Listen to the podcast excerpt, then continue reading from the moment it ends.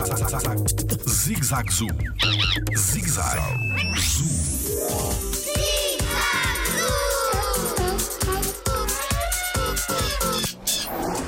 Há tigres em África? Olá, o meu nome é Tiago Carrilho e sou biólogo no Jardim Zoológico.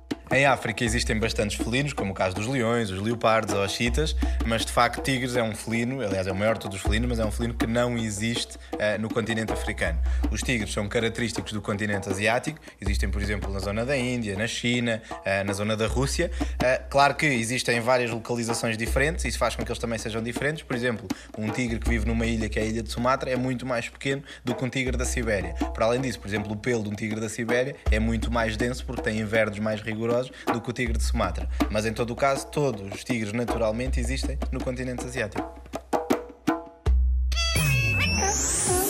Jardim Zoológico. Pela proteção da vida animal.